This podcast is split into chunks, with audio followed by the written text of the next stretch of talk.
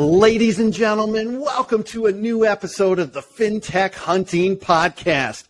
We have a very special guest for you today and a very timely one.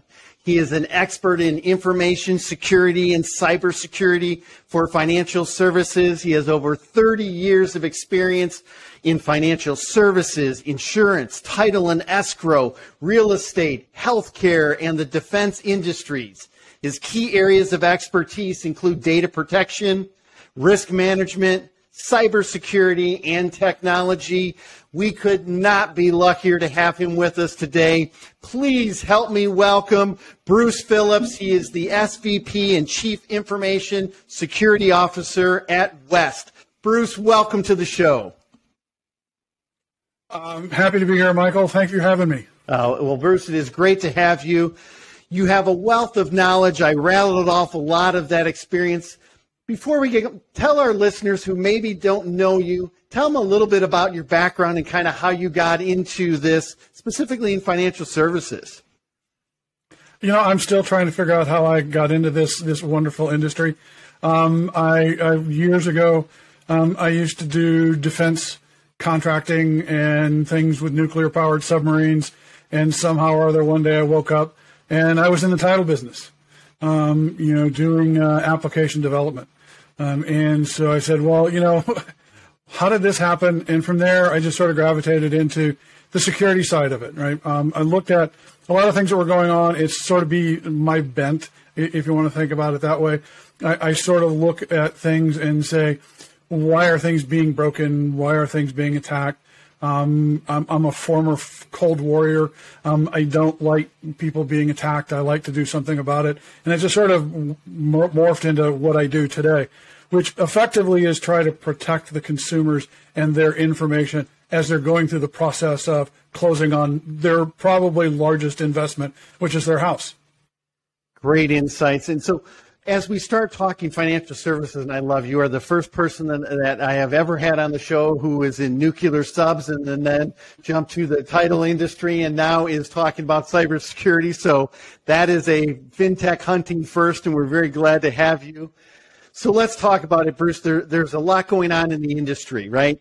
What are some of the biggest challenges that lenders are facing, that institutions are facing as it relates to cybersecurity, uh, the threats that are taking place out there? Let's kind of start. Let's start educating our audience on some of the real things that they need to be concerned about. Well, you know, the one thing that we've all sort of talked about for the last, you know, five or six years now, that's been really prevalent, has been wire fraud.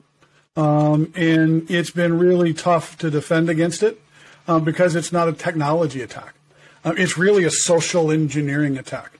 Um, you know criminals are finding out about a transaction, and then they're trying to get you or the buyer or the seller um, to send them money uh, because uh, I used to think you know years ago, 15 years ago, when I was in this industry running a security program, I said, man, this job is so easy. Nobody knows what we do nobody knows that we have all of this other people's money, and now they know. Um, and you know, when we started uh, tracking it through the uh, IC3, the Internet Complaint Crime Center, uh, with the FBI in 2014, the losses from wire fraud was a little less than 50 million dollars for the year. Wow. Uh, 2019, uh, it was uh, 1.7 million. 2020, it was 1 nine billion. Wow! And it's going up. All right, uh, it's in, in, They're now focusing. They're they're getting greedy. They're now going after bigger targets. Um, you know, at the beginning they were going after six thousand dollars. Um, small change. Um, the average right now is about one hundred sixty thousand dollars. Um, we just had a. I just was working on a case two days ago uh, where someone came in to do their closing and thought they had wired their $143,000 uh, to the title company.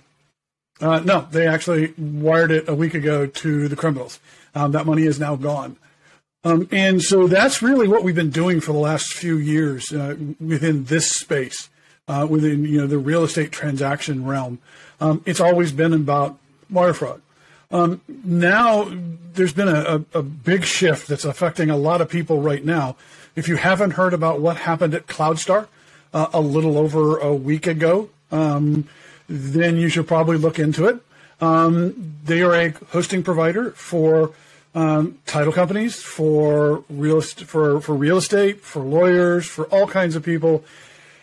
And they got hit with a ransomware attack, and they've been down now for over a week, and no, there's been nothing to indicate when they're coming back. Uh, I will be surprised if they're back this week, and that means all of these companies are scrambling to try and be able to close transactions uh, because they can't get to their systems, which are hosted on this this service.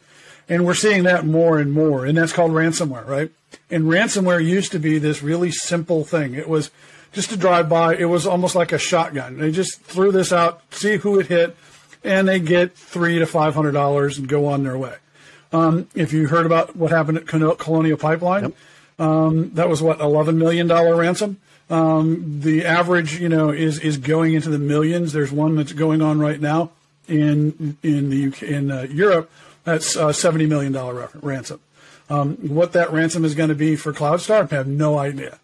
Um, so now it's not just this random drive-by thing. They're targeting people. They now will get into your system. They'll find out what insurance you have, what your limit is, and guess how much they're going to ask for the ransom? Yep. Right at the top of your limit, so they can get it, and they're getting really good at it. Um, and, and, that's the that's the scary part. Um, and once it hits, it's not like you can just flip a switch and get back to business. Right? You say, okay, I'll pay the ransom. I'll pay the seventy million dollars. Um, I'll be back to business. Right? Well, no, you'll be back to business depending on how much data was encrypted, a week or two from now. Um, I read a really interesting stat yesterday morning that uh, 80% of the time when they pay the ransom, they don't get all the data back because there's corrupt data. Um, and so that's really good. And then if you've been a, a, a, victim of ransomware and you pay the ransom, you're almost guaranteed that somebody's going to come back and do it again, again. Um, so it's really a scary time to, to, to do things on the internet. And, uh, you know, we got to rethink one, uh, the, the, what we're trying to do to protect ourselves, but two, how do we recover? So let's go through that because you bring some incredible insights up. And, and, so for people who were not familiar with that ransomware attack, I know you've written a couple of articles, you've been published, you're obviously an industry expert. So let's go through the two. What, what can people do to prevent these type of attacks? And then let's talk about what do you do to recover? Um, so to protect, the number one thing is you need to understand that you are a target. And so if you are in the real estate space, if you didn't think you were a target before, um, look up what's happening to all these people on, on CloudStar. You are now a target. Um, if they didn't realize the, the treasure, treasure, treasure trove that you present, it's not just the ransom, because ransomware has changed. It's not, I'm going to encrypt your data and not going to give it back to you unless, unless you pay Right now, ransomware is actually a breach. They actually get into your system, they find out what's going on, they will then steal your data, and now they know that you have a whole lot of really valuable data. If you think about it, think of every piece of information that you have about a consumer. And if you're in this industry, you have names, social security number, driver's license number, bank accounts, mother's maiden name. You have every piece of information that a criminal would want to steal someone's identity. Each record of that is worth $100 on the black market. So take all of the data you have, multiply it by 100. That's what your value is, even if you don't pay the ransom. Do you think they're not going to come after you anymore? Um, so you need to understand what ransomware is from how do they get it started. And it's generally from a phishing attack. So if you don't know what phishing is, you are behind the eight ball. If you don't know how to recognize what phishing is, you're behind the eight ball. And if you don't know whether or not you should click the link, it's a it's a coin toss of whether or not you're going to be subject to a ransomware attack or not because you don't know. Um, so the number one thing that people need to understand is if you're not training your employees on what ransomware is, what, what wire fraud is, what phishing is, and how to detect it. And then if you're not using a phishing simulator, to actually fish your own employees Right. and see if they fall for the lures that you put out. And if you do, well, then you need to train them on what they should have looked at so that they wouldn't they won't fall for that again. Um, and so that's that's the number one thing that you have to be able to do. Um, then you have to understand that the goal is to take you out of business and make it painful for you to continue. How do I do that? I make it so you cannot access your information. If you don't have all the information you need to close a real estate transaction, you're dead in the water. Right. Um, that's where they want to be. So how do you protect against that? And you say, well, they've gotten in. Well, I have a backup. Is the backup on the same system or same service provider that they have ba- that they just encrypted? Well, your backup is now encrypted. Right. So you can't do anything with it. Or even if it wasn't encrypted, like the people at CloudStar today, they can't gain access to it to be able to put it someplace else to continue working. So you now to start thinking about, well, what do I need to do? You need to back up. You need a backup that will be available. And then you have to have some other system you can put your operating system on so you can load that data into. Right. Um, and that's really, it's more prevention and then understanding what your limitations are going to be if this happens, um, and then making the appropriate decision. Um, you know, it's not really magic; it's risk management. And as a business owner, everyone does that does risk management all the time. They, they they look at the things that can affect their business, whether it be financial climate, whether it be political climate, whether it be you know natural disasters. They look at that, but they ignore that cybercrime can cost you more in a shorter amount of time than just about anything else. Excellent insights, Bruce. And hopefully everyone is listening, taking notes. You've got to be proactive and take action. Bruce, the second point that you mentioned, I want to make sure you cover is okay, then how do you recover? Right? What are what are the things people really need to do to recover? What else can they do? Part of it's in the prep, but what do you do when it does happen? Well, it, it's all in the prep. That's I, I can't I can't emphasize that any anymore. It's just you have to think about it, and you have to think about if this were to happen to me, what do I need? Right? Uh, what do I need to continue business? What do I need to be able to close the transactions? What do I need to be able to generate revenue?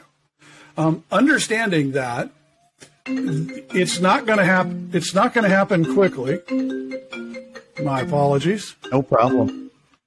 Uh, it's not going to happen quickly. Um, it's going to be a long time, uh, days, if not weeks, before you get back to 100%. So then you have to figure out how do I get to a place where I can continue. Um, and if, you know, like one of the, I had a conversation um, with a, a, title agent um, two days ago uh, asking that exact same question. And I says, you know, well, you know, if you can't get to your data, you're, you're sort of stuck. Um, if you can get to your data, but you can't run your line of business application, you're still stuck. Right. So what if you had a standalone version that you could run on a laptop and you could get the data onto that laptop? It's not going to be as fast. You can't have everyone, you know, accessing it like you can in your five or six offices that you have and your, your, your 10 employees per office, but you have one person that can go through and generate what you need to do. You're going to be really, really slow, but you're still going to be, you know, productive and be making money. Running, yes. And that's where you want to be. That, that's what you need to take a look at, right? Um, it, it, you know, getting back to 100% is a long time uh, in a ransomware attack, simply because even if you pay the ransom, there's the capability, there, there's the possibility that not all of your, not all the data blocks that were encrypted will come back unencrypted. Um, remember, these guys aren't really worried about quality assurance when they build a product to encrypt your data. They just want to make sure that you can't get to it. If it works, it's okay. If it doesn't work, well, yeah, sorry, my bad. Uh, they're criminals. That's not their that's not their job. So they haven't tested these things. So they give you this tool to decrypt it. It may or may not work. You don't know. Um, so it's all about the preparation. It's all about understanding what the impact would be, and then figuring out a way to recover from that and reduce that dwell time between I can do nothing to I can do something. Um, because as long as you can't do anything, you're losing money. Um, and that's really the, the, the, the, best advice I can, not knowing your business, not knowing your capabilities. I can't tell you that, but I can tell you, you need to think this stuff through. Um, because it's now not a question of if they will try to do this to you. They're going to try it to you, period. How do you respond? How can you recover? What's the effect on you? That's up to you. That's not up to them. Bruce, where do people go to get more information? If people, like you mentioned, are behind on what do I need to do with phishing attacks, if people are behind from, wow, I didn't know all of this on the ransomware, and now that you bring it up, man, all of my data, it's really ripe for the picking. Where do they go to get insights like the ones you just shared? Uh, you know, there's a couple of places that you can go to. Um, you know, if you're really technical, you can go to CISA uh, uh, which is the cybersecurity and infrastructure security agency uh, in the government. Um, that's one place you can go. Um, they got a lot of really good information. If you have somebody that's technical uh, and they can understand it, then that's helpful. Um, a shameless plug: I run a product called West Protect. Um, you can go to westprotect.com. We have all kinds of information um, that you know you can. It's free. Go get it, read it, uh, understand it.